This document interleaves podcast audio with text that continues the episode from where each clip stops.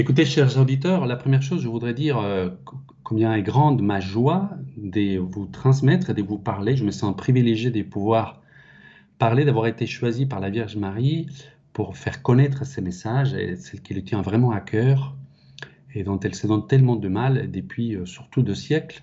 Quand elle est venue, elle a décidé de, de nous livrer des messages au monde. Mais surtout, je suis très heureux parce qu'aujourd'hui, c'est une journée toute particulière, puisque c'est la fête, c'est l'anniversaire de la Sainte Vierge. Le 25 décembre, nous fêtons l'anniversaire de Jésus, la Sainte Nativité. Aujourd'hui, l'Église fête celle de la Vierge Marie. Eh bien, c'est une journée euh, pour moi, euh, et j'espère que pour vous tous aussi, une journée toute spéciale. C'est vraiment l'anniversaire de notre maman. Ce matin, très tôt, je me suis levé. Je suis dans un petit village en Espagne où la Vierge Marie est apparue de nombreuses fois à Galavandal. Je me suis levé ce matin et j'étais tout seul devant les pins et je puis le souhaiter un bon anniversaire, un joyeux anniversaire à la Sainte Vierge, quelquefois un peu dérangé par les brames du cerf au loin, mais c'était un moment vraiment magique, tout seul, la maman et son fils, comme chacun de vous peut-être qui a souhaité ce matin déjà un bon anniversaire à notre maman du ciel. Je vais, me présenter. Tout d'abord, il y a peut-être la plupart qui ne me connaissent pas, je n'en sais pas, mais euh, moi je suis quelqu'un qui a étudié depuis de nombreuses années les sujets de la Vierge Marie, donc ses apparitions, notamment lorsqu'elle parle au monde, parce que des apparitions, il y a eu plus de 2000, euh, des apparitions recensées, dans 2000 endroits différents de la Terre, eh bien, euh, depuis deux siècles, on va dire depuis le Sacré-Cœur, la Salette, eh bien, elle va nous laisser des messages pour toute l'humanité. Donc, je me suis intéressé volontiers à ces messages-là. Je vais détecter la relation qu'il y avait entre les uns et les autres, ces messages, puis en perspective avec les Saintes Écritures. Comment ça correspondait à ces derniers livres, le livre de l'Apocalypse, où il y a des événements qui ont déjà eu lieu, d'autres pas encore, et depuis, je commençais à en parler à droite à gauche, à donner des conférences. Et ça débouchait sur un livre. J'ai eu l'honneur d'avoir la préface de Monseigneur Marc qui a fait une très belle préface, une longue préface, un sujet si important qu'il tient aussi à cœur. Voilà, c'est un livre qui s'appelle Je viens vous préparer. Et on aborde ces sujets des apparitions de la Vierge Marie pour notre époque à la lumière des Saintes Écritures. Alors moi, dans mes conférences, aussi les fois que j'ai eu l'honneur de pouvoir intervenir pour Radio, pour Radio Marie, hein, donc euh, j'ai été euh, sollicité pour, euh, pour faire aussi une conférence. C'était c'était le dernier mois de... je crois que c'était en printemps quand le pape a consacré la Russie et l'Ukraine au cœur immaculé des Maries. Voilà, c'était une paroisse à Paris, la paroisse dédiée à Notre-Dame de Fatima. Puis j'étais invité aussi par Dieu Maria, euh, partenaire du festival marial qui a lieu, Metz qui a lieu à Paris euh, tous les ans. Voilà. Donc, euh, eh bien, moi, ce qui m'a le plus touché dans tous ces messages, dans toute cette présence de la Vierge Marie auprès de nous depuis de nombreuses années, voulez que je vous dise Eh bien, c'était quand je me suis aperçu qu'à plusieurs reprises, la Vierge Marie a pleuré. En fait, euh, le fait de voir notre maman du ciel, qui jusqu'à quel point elle est triste par moment, de voir que elle est soucieuse pour nous, qu'elle est soucieuse pour ses enfants, celle qui a été confiée à la croix par euh, notre Seigneur Jésus-Christ, et parfois, elle est triste de voir qu'on n'écoute pas ces messages, qu'on ne suit pas ces consignes, qu'on ne suit pas ces avertissements. Elle qui se donne tellement de mal, il vaudrait surtout qu'elle aille au ciel. Euh, c'était en 1993, dans une petite, ville de l'Italie, pas loin de Rome, à Civitavecchia, où il y a une statuette qui a commencé à pleurer. Il pleurait des larmes de sang. C'est une statuette que euh, des pèlerins italiens ont ramené des Medjugorje. Et cette statuette a commencé à, pleurer ses larmes de sang. L'évêque, il a voulu la confisquer.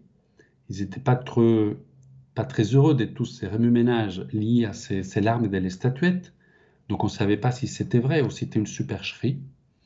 Et euh, la Vierge Marie a même pleuré dans les bras de l'évêque.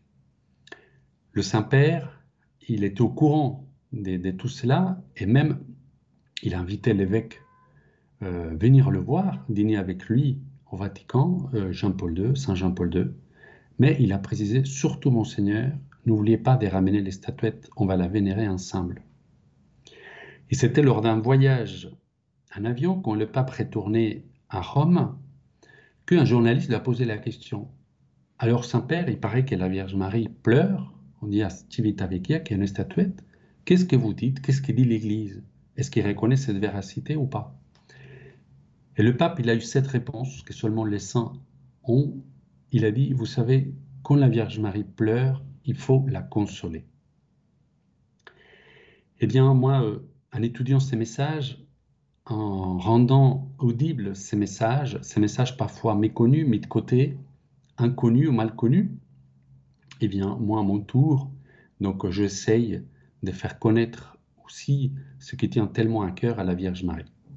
Donc c'est pour ça que merci aussi à Radio Maria de me donner l'opportunité de parler à vous tous qui êtes en France. Je crois que même euh, la Suisse écoute aussi à cette plage horaire le programme en direct eh bien, je suis très heureux d'arriver dans beaucoup foyers, beaucoup d'auditeurs qui sont, qui sont en train de, rentrer en voiture, euh, chez eux ou autres, voilà, de pouvoir le parler de, notre maman à tous du ciel.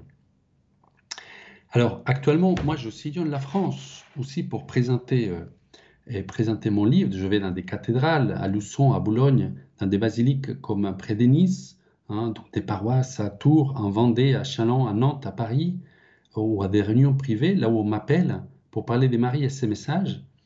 Et euh, eh bien, moi, ce que je dis toujours, tout d'abord, et c'est dont on va parler maintenant, c'est très important de bien comprendre, il va mettre dans la bonne case hein, est ce que Marie nous dit, mais aussi le mettre dans le bon contexte par rapport à ce que l'Église nous enseigne et ce que l'Église nous demande de tenir en compte et comment se positionner par rapport à ces apparitions. C'est-à-dire que d'une main, ce qu'on va faire aussi pendant ce programme, eh bien, on va suivre la Vierge Marie dans ses messages et ses apparitions.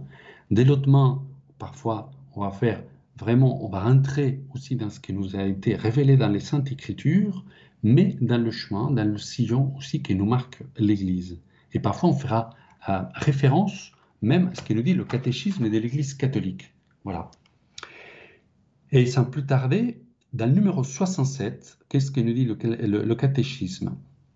C'est bien que les apparitions sont une aide à vivre plus pleinement l'Évangile à une certaine époque de l'histoire. Quand le ciel prend le choix, quand la Vierge Marie fait le choix de s'apparaître, de venir à nous parler, eh bien c'est une aide qui nous est donnée. On n'est pas obligé d'y croire aux apparitions. Hein. Donc, par contre, on est obligé de croire, si on veut être catholique, eh bien, au magistère de l'Église. Ça, on ne peut pas le mettre en cause. Mais les apparitions, c'est une aide supplémentaire. Un peu, et parfois, ça peut être une béquille. C'est une présence de notre maman, c'est pour recevoir un câlin d'elle, un encouragement, voire peut-être une correction dans la foi si on ne va pas par le droit chemin. Et à plusieurs reprises, la Vierge Marie, lors des apparitions, lui dira Vous avez oublié. Hein. Par exemple, vous avez oublié le jeûne, insistait-elle à, à Medjugorje. Vous avez oublié de méditer la passion de mon fils, comme dira-t-elle aussi à l'Escorial en Espagne et à Galavandal aussi en Espagne. Voilà. Et parfois, il va même demander la construction d'une chapelle uniquement pour venir méditer, venir méditer la passion de son fils. Voilà, la passion de Jésus. Demain, ça va être vendredi eh bien Marie serait très heureuse qu'on prenne du temps pour méditer la passion de Jésus, à savoir la prière du chemin croix. Bien, les sujets que nous allons aborder dans la série, eh bien, comme je vous disais tout à l'heure, ça va être les messages qu'il nous donne au monde. Hein, mais parfois, on peut se poser la question, est-ce que il y en a qui se posent cette question-là, c'est est-ce que ces messages étaient donnés dans un lieu reconnu ou n'a pas été donné dans un lieu reconnu? Écoutez, je vous, avoue que je suis, euh, je suis très content de pouvoir aborder ces points-là parce que souvent il y a, il y a beaucoup de confusion. en fait. Il y a beaucoup de confusion. Et moi, j'entends des choses qui sont assez inexactes, voire euh, qui sont un peu euh, vraiment euh, pas exactes du tout. Hein. Avant, il fallait l'imprimature d'un évêque pour pouvoir publier, ou même peut-être avoir un programme comme celui-ci dans lequel on allait parler des apparitions, mais notamment aussi pour publier des livres. Voilà, il fallait l'imprimature de l'évêque. Paul VI, justement, il a, de façon tout à fait volontaire, abrogé l'article du droit canon qui obligeait à cela, de façon à nous laisser, à nous, le discernement pour lire ou pour écrire sur telle ou telle apparition. Ça, il a fait suite à rencontrer une des voyantes, je vous ai parlé tout à l'heure, donc j'étais ce matin à Garavandal, eh bien, il s'est rendu compte un peu de l'acharnement et de la persécution qu'il y avait, hélas, parfois aussi par certains ecclésiastiques. Il a dit, bon, on ne peut pas non plus, comme dit Saint Paul, il ne faut pas éteindre l'esprit. Voilà. Donc, on ne peut pas euh, prendre le risque de, de euh, mettre des côtés et de ne pas permettre à la Vierge Marie d'attendre ses enfants si c'est sa volonté, si elle prend l'initiative. Et c'est pour ça a abrogé et désormais, puis c'était l'année 1966, eh bien, c'était plus nécessaire d'avoir l'imprimature. C'est-à-dire que l'Église fait confiance à notre discernement. Et là, je vais vous donner quelques pistes. Comment on peut savoir si un lieu d'apparition, eh bien, c'est un lieu d'apparition auquel on peut faire confiance. C'est un lieu d'apparition euh, auquel on peut euh, tranquillement euh, suivre les messages qui nous sont donnés, ou aller et se rendre sur le lieu. Y aller vraiment un pèlerinage, faire une retraite sur place, etc. Eh bien, on pourrait dire la vie exemplaire du voyant et sa totale obéissance à l'évêque. Il y a eu même des prélats qui ordonnent aux voyants de ne plus assister aux actes publics pour voir si les gens s'intéressent plutôt à Jésus, à l'Eucharistie, à la Vierge Marie, ou plutôt suivre le voyant comme un gourou. Vous voyez Est-ce que le voyant est obéissant ou pas? Est-ce que dans les messages, c'est l'évangile qui est enseigné et non des doctrines erronées? À ce moment-là, il est évident que, que, ça serait vraiment un lieu à se méfier. L'augmentation de la pratique sacramentelle, de la confession, de la dévotion eucharistique. Dans des lieux que je citais tout à l'heure, eh bien, il y a eu beaucoup de conversions. Il y a eu beaucoup de gens qui sont allés se confesser et de façon tout à fait spontanée, que ce soit Fatima, que ce soit Lourdes, les gens allaient vraiment en procession, prier Marie comme elle l'avait demandé. Voilà. Ok, comme je vous disais aussi, donc à, à Medjugorje ou, ou, dans d'autres endroits. Voilà. L'esprit de conversion, le désir de changer de vie, après d'avoir été dans ces lieux-là, comment je l'aurais pas? Est-ce que j'ai envie de revenir avec toute ma force sur le chemin de la foi et suivre le Seigneur Est-ce que c'est un lieu qui suscite des vocations Etc. etc. Voilà, c'est pour ça que on ne peut pas dire tel endroit n'est pas reconnu, donc il faut se méfier, on ne peut pas en parler. L'Église prend position vis-à-vis d'un lieu d'apparition. Il va dire ce lieu est reconnu, constate qu'il y a des surnaturalités, ou il va dire ce lieu est condamné, constate qu'il n'y en a pas de surnaturalité. Et à ce moment-là, c'est une position définitive. Mais entre les deux, il y a une autre position dans laquelle l'Église laisse tout ouvert, c'est-à-dire non constate des supernalités pour l'instant. Donc, on laisse faire, on verra bien. Et parfois, d'un évêque à un autre évêque, on laisse le sujet, et quand il y a un évêque qui décide de s'épancher de façon plus, plus, importante, plus intéressée sur le sujet, eh bien, c'est à lui, s'il veut, d'approuver ces apparitions. Mais ces apparitions sont un peu dans l'attente de l'approbation, et pour autant, n'y sont pas condamnées, n'y sont interdites, et on peut s'y rendre pour prier. En revanche, on ne pourra pas organiser des pèlerinages officiels, c'est-à-dire une diocèse ne peut pas organiser un pèlerinage à ces moments-là, au, même, au même niveau qui organiserait un pèlerinage à Lourdes, par exemple, ou en Terre. Je vais vous donner quelques exemples. À l'Escorial en Espagne, les apparitions démarrées en 1981. La voyante a toujours obéi, il n'y a eu plus de conversion. La Vierge Marie a demandé de façon explicite la construction d'une chapelle pour méditer la passion de Jésus, comme je vous ai dit tout à l'heure. Eh bien, l'évêque, il a donné l'autorisation. La Vierge Marie a demandé la fondation d'une communauté, les réparatrices. Eh bien, l'évêque, il a donné l'autorisation. La Vierge Marie a dit, vous devez ouvrir des maisons, des pades chrétiens, des maisons des retraites pour que les personnes âgées puissent mourir réconciliées avec Dieu. L'évêque a donné son accord. Et pourtant, l'apparition n'est pas encore officiellement reconnue. Voilà.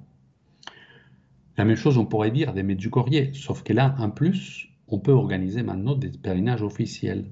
Et c'est comme ça qu'il y a eu plusieurs diocèses de France qui l'année dernière ont organisé de façon officielle un pèlerinage à Medjugorje, au même titre qu'il y a eu des pèlerinages à Fatima, Terre Sainte, à Testokova ou ailleurs qui ont eu lieu. Voilà, donc c'est important de bien clarifier ça. Je me suis trouvé parfois même dans un plateau de télé où il y a quelqu'un d'autre euh, qui connaît très bien les apparitions, mais qui a une position de dire Oh là, telle telle apparition n'est pas reconnue, il faut vraiment se méfier. Non, pas forcément. Et davantage, quand il y a des prêtres qui vont, c'est un lieu de, pèlerinage euh, reconnu officieusement en tant que tel, et c'est un lieu des grâces. Par contre, il est important d'être explicite et de dire que non, que ce lieu n'est pas encore officiellement reconnu. Il y a un grand sanctuaire en Espagne, c'est El Pilar, à Saragosse. C'est là où il y a eu lieu la toute première apparition. La Vierge Marie s'est apparue à Saint-Jacques. Saint-Jacques, il était épuisé, fatigué, découragé, puisque personne s'est converti à l'Évangile. Il n'y avait pas de conversion. Donc il s'est dit, je vais rentrer à Jérusalem. Ici, les gens ne veulent pas, ne veulent pas suivre le Christ. Et là, sur un pilier apparu miraculeusement, eh bien, l'apôtre Jacques, il a eu l'apparition de la Vierge Marie entourée d'anges. La Vierge Marie l'a encouragé à continuer. Et c'est comme ça que l'apôtre, il a continué jusqu'au fin de la terre, c'est-à-dire au Finistère. Hein, c'était le bout, là où se trouve aujourd'hui donc la Galice en Espagne, plus loin de la ville, ensuite de Saint-Jean-de-Compostelle, puisque lui, il a fait ses chemins, et après, on dit que c'est là que se trouvent les restes de l'apôtre. Eh bien, euh, on a gardé le pilier qui est apparu miraculeusement suite à cette apparition de la Sainte Vierge. À Saragosse, il y a une basilique absolument colossale. Très souvent, la conférence épiscopale espagnole, parfois, se retrouve là-bas. Il y a des grandes messes, etc., etc. Et pour autant, cette apparition n'est pas officiellement reconnue. Voilà. Nous avons le cas de Notre-Dame-des-Los, en France. Eh bien, Notre-Dame-des-Los, les siècles sont passés, plus de trois siècles, et il y a eu quelqu'un qui insistait à, à, l'évêque du diocèse, Monseigneur Di Falco, écoutez, il faudrait s'épancher sur ces apparitions-là pour essayer de les reconnaître, même s'il y a déjà un sanctuaire, si on rentrait dans le sanctuaire, il y avait des fresques sur ces apparitions. Voilà, c'est ce qu'a fait Monseigneur Di Falco, il s'est intéressé de près au sujet. Finalement, donc, il a approuvé et il y a eu une grande fête pour reconnaître ces apparitions plus de trois siècles plus tard. Voilà. Eh bien, quand il y a un évêque dont il est sensible au sujet, il pense que ça fait du bien au niveau pastoral, voilà. L'apparition des voisins en France, elle est ô combien touchante. La Vierge Marie vient pour répondre une lettre écrite par Estelle Faguet, qui est très malade et qui a peur de mourir et que ses parents se trouvent à la rue. Eh bien, ces lieux, il y a un joli sanctuaire sur place. L'évêque y vient célébrer des messes volontiers. Moi, j'avais assisté à, la fin donc, de M de Marie. Et il y avait l'évêque, Monseigneur Beau, qui était là. Il en a mis une belle couronne sur la tête de la Sainte Vierge, etc. etc. Mais pour autant, l'apparition n'est pas encore reconnue. Ce qu'on a reconnu, c'est le miracle de la guérison d'Estelle Faguet. Voilà. Donc ça me paraissait important, vraiment, de dépassionner ces sujets. Par contre, si effectivement il y a une apparition qui est condamnée, donc là, voilà, il faut vraiment s'écarter. Euh, c'est pas, voilà, c'est l'Église nous le déconseille fortement. Effectivement, il ne faut pas y aller dans ce sens-là, évidemment. Nous sommes très chanceux d'avoir toutes ces apparitions. Et en France, il y a énormément d'apparitions. Et parfois, on pourrait s'habituer à ces apparitions. Ça serait un peu dommage. Alors je vais vous inviter à écouter une belle chanson, cette pause musicale.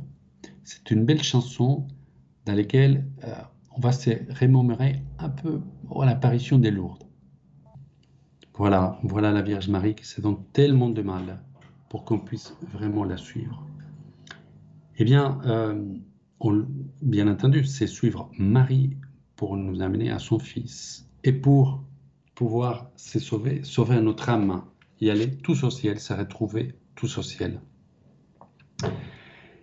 Elle nous disait aussi à l'Escorial le 25 décembre 1984, puisque la Vierge Marie, comme je vous l'ai dit tout à l'heure, elle nous annonce des événements des Saintes Écritures, parfois des événements pas très réjouissants, il nous dit, je vous ai dit que mes messages prenaient fin, mes enfants, mais quelle est la mère qui, voyant son fils se précipiter dans l'abîme, ne cesse de l'avertir? Combien de fois avez-vous dit à vos enfants, je ne, vais plus vous prévenir, vous serez punis, et vous ne les avez pas punis Vous les avez avertis une fois, une seconde fois, encore et encore, mes enfants, je veux que vous vous sauviez. Ce qui est merveilleux, c'est que Marie aussi nous dit, tout va très bien se terminer, puisque après, il y aura cette nouvelle Pentecôte, c'est temps nouveau. On aura le temps de parler au long et en travers lors d'autres programmes. Mais quand la Vierge Marie, elle a dit à Fatima, à la fin, mon cœur immaculé triomphera. C'est à la fin de quoi? C'est à la fin de tous ces événements qui nous annoncent dans ce message. Certains, comme je vous disais, sont tristes et nous font souffrir, moins qu'elles mais nous font beaucoup souffrir. Notamment un fil rouge qu'on va retrouver dans ces messages, depuis la Salette à Fatima, Amsterdam, on y viendra, à, Garavandal, à Kita au Japon, à l'Escorial, à Kibé en Afrique, où même il a prédit le génocide rwandais, ainsi qu'à Medjugorje, eh bien, tristement, un fil rouge, très souvent, il va nous parler des crises dans l'Église. Et elle veut, elle est inquiète pour nous, pour qu'on soit toujours dans le droit chemin. Voilà. C'est pour ça que même dans des endroits, il nous fera des très belles catéchèses pour qu'on revienne aux fondamentaux de la foi. Donc parfois, comme je l'évoquais, elle nous dira, vous l'avez oublié. Mais après, comme elle avait dit au père Dongobi, fondateur du, du mouvement sacerdotal marial, et l'Esprit Saint descendra comme un feu, mais d'une manière différente de la première Pentecôte. Ce sera un feu qui brûlera et transformera toute chose, qui sanctifiera et renouvellera la terre jusqu'à dans ses fondements. Il ouvrira les cœurs à une nouvelle réalité et conclura, conduira toutes les âmes à une plénitude de sainteté et de grâce. Vous connaîtrez un amour si grand, une sainteté si parfaite, telle que vous n'en avez jamais connue auparavant. C'est en cela que l'Esprit Saint sera glorifié il conduira tous les hommes à un plus grand amour pour le Père et le Fils. Ce sont le temps de la grande miséricorde, voilà pourquoi ce sont le temps du triomphe de mon cœur immaculé. Et oui, on connaît l'histoire, ça se termine très très bien. Mais entre-temps, Marie s'appuie sur nous et elle veut compter sur nous. Aujourd'hui, jour de son anniversaire, eh bien, nous pouvons lui faire un cadeau. On peut lui demander dans notre cœur, voilà, quel est le cadeau que tu aimerais que je te fasse aujourd'hui? Et c'est sûr qu'elle va nous l'inspirer. Je me souviens à Medjugorje, ils se sont posé cette question. Un jour, la Vierge Marie, elle a dit, vous savez, l'année prochaine, je vais fêter 2000 ans. Le village s'est rassemblé, qu'allons-nous offrir à la Sainte Vierge par rapport à son anniversaire? Il ne faut pas quand même louper cette occasion. Alors, il y en a qui ont dit, on va faire une procession avec beaucoup de fleurs dont on dit on va faire dire des messes, dont on va dire voilà, on va, lui chanter. Eh bien, ils ont prié, et ils ont été inspirés. Et en fait, ils se sont dit, la Vierge Marie nous insiste tellement dans ses messages à l'importance de la réconciliation, réconciliation avec Dieu, mais réconciliation aussi entre nous. Eh bien, ils ont bâti une très belle croix qu'ils ont mis à côté de l'église, et ils ont vécu un jour de réconciliation les uns et les autres venaient se demander pardon. Les voisins qui ne se parlaient plus depuis des années pour des querelles des terrains des agriculteurs. Les problèmes des voisinages, les problèmes familiaux, des familles qui, qui des générations et générations euh, s'étaient juré les pires des choses, etc. Eh bien, sont tous venus se réconcilier. Et vous savez quoi? La Vierge Marie, à l'apparition suivante, il a dit aux voyantes, je n'ai jamais pleuré des tristesses comment je pleurais des fois, des, joies, ces jours, le jour de mon anniversaire, avec le cadeau que vous m'avez offert. Voilà. Eh bien, voilà une piste pour offrir vraiment un beau cadeau à la Vierge Marie. Pendant cette série, comme je vous disais, des programmes, Marie nous prépare au temps nouveau. On va se mettre à son école et on va approfondir les différents messages, les différentes particularités des lieux d'apparition. Vous savez, il y en a dans lesquels a été des apparitions très locales. Je pense à l'île Bouchard, par exemple. Je pense à Pomain, une apparition si belle, celle qui a été la reconnue la plus rapidement dans l'Église, hein, à à peine un an, où la Vierge Marie n'a pas dit un mot, c'est juste un panneau qui est apparu au ciel et les lettres qui ont été euh, transmises par les enfants jusqu'à constituer deux phrases. Mais priez mes enfants, Dieu vous accusera un peu de temps. Point. Mon, mon fils se laisse toucher. Et les gens sont répartis avec une paix et une confiance absolument incrémentable, absolument totale. Eh bien, dans ces lieux d'apparition, on va dire plus local, il y a une mission particulière. Mais dans d'autres lieux, la Vierge Marie a toute une autre mission. Voilà. À la Salette, par exemple, où elle va décrire ce qui va devenir euh, la France et beaucoup des nations dans les siècles à venir, c'est-à-dire l'effondrement de la civilisation chrétienne. À Lourdes, par exemple, la Vierge Marie va faire des Lourdes un bastion, une protection de la foi. Voilà. Comme on pourrait dire une digue de protection par rapport à ces ports ouverts à la mer qui pourraient craindre les grandes tempêtes et les grands orages. Eh bien, Lourdes, c'était ça contre cet euh, rationalisme scientiste qui voulait écarter complètement les spirituels. Et des gens de toute l'Europe, et après le monde entier, viendront là-bas pour, avec un geste d'humilité, boire de l'eau, voir ses baigner aux piscines, être près des malades. Cet été, moi-même, j'en ai fait l'expérience. Et comment j'étais émerveillé de voir tous ces jeunes, tous ces brancardiers, tous ces bénévoles et tous ces malades qui venaient comme des pauvres. Voilà, on était là pour demander justement un petit câlin à Saint Vierge, sa protection, et aussi ces baumes qui, qui nous met souvent au cœur, comme ces enfants que nous sommes, et une mère qui veut le meilleur pour chacun de nous. Voilà. Puis la Vierge Marie, dans les autres apparitions, chacune à son tour, on en parlera tranquillement, et va avoir une mission particulière. Et parfois, ça me fait de la peine parce qu'il y en a qui jugent avec les yeux d'une apparition une autre. Or, chacune est tout à fait différente. Lourdes et Fatima, ils avaient leur vocation, leur mission en tant qu'apparition, mais absolument incomparable avec Medjugorje, qui a une autre mission, ou même Akita au Japon. Voilà. Bien, je vous ai dit qu'on allait euh, approfondir euh, aussi la, parole des dieux, hein, c'est quand même cette d'une main, on se prend le message de la Vierge Marie, et de l'autre, est-ce que nous dit vraiment la Sainte Vierge La Sainte Vierge, elle nous amène toujours à Jésus. Là où je dis Marie, j'entends Jésus. Là où je dis Jésus, j'entends Marie, disait Saint Louis-Marie, réunion des Montfort. Eh bien, nous sommes toujours dans l'attente, cette attente de l'ultime venue du Christ et de tous ces événements qui doivent nous amener à cette venue du Christ qu'on attend et qu'on répète à chaque messe. Hein. Nous t'attendons dans la gloire. Eh bien, voilà ce qu'il nous dit Saint Bernard des Clairvaux, docteur de l'Église. Ne, vous contentez pas de méditer la première venue du Christ lorsqu'il est venu pour nous sauver. Méditez aussi la seconde lorsqu'il viendra pour nous amener avec lui. Comment j'aimerais vous voir méditer sans cesse sur ces deux événements, ruminant dans vos âmes sur tout ce qu'il a fait lors de sa première venue et tout ce qu'il promet pour la seconde. J'aimerais que vous vous endormiez en méditant sur ce double héritage. Eh bien, eh bien euh, je pense que c'est bon conseil de ces pères de l'Église, cette méditation, de la même façon qu'il y a eu le précurseur, qui était Saint Jean-Baptiste, par rapport à la venue du Christ, le Messie, et eh bien par rapport à cette ultime venue du Christ, nous avons actuellement notre précurseur, que c'est la Vierge Marie, dans ses apparitions. C'est comme ça qu'on va se quitter aujourd'hui.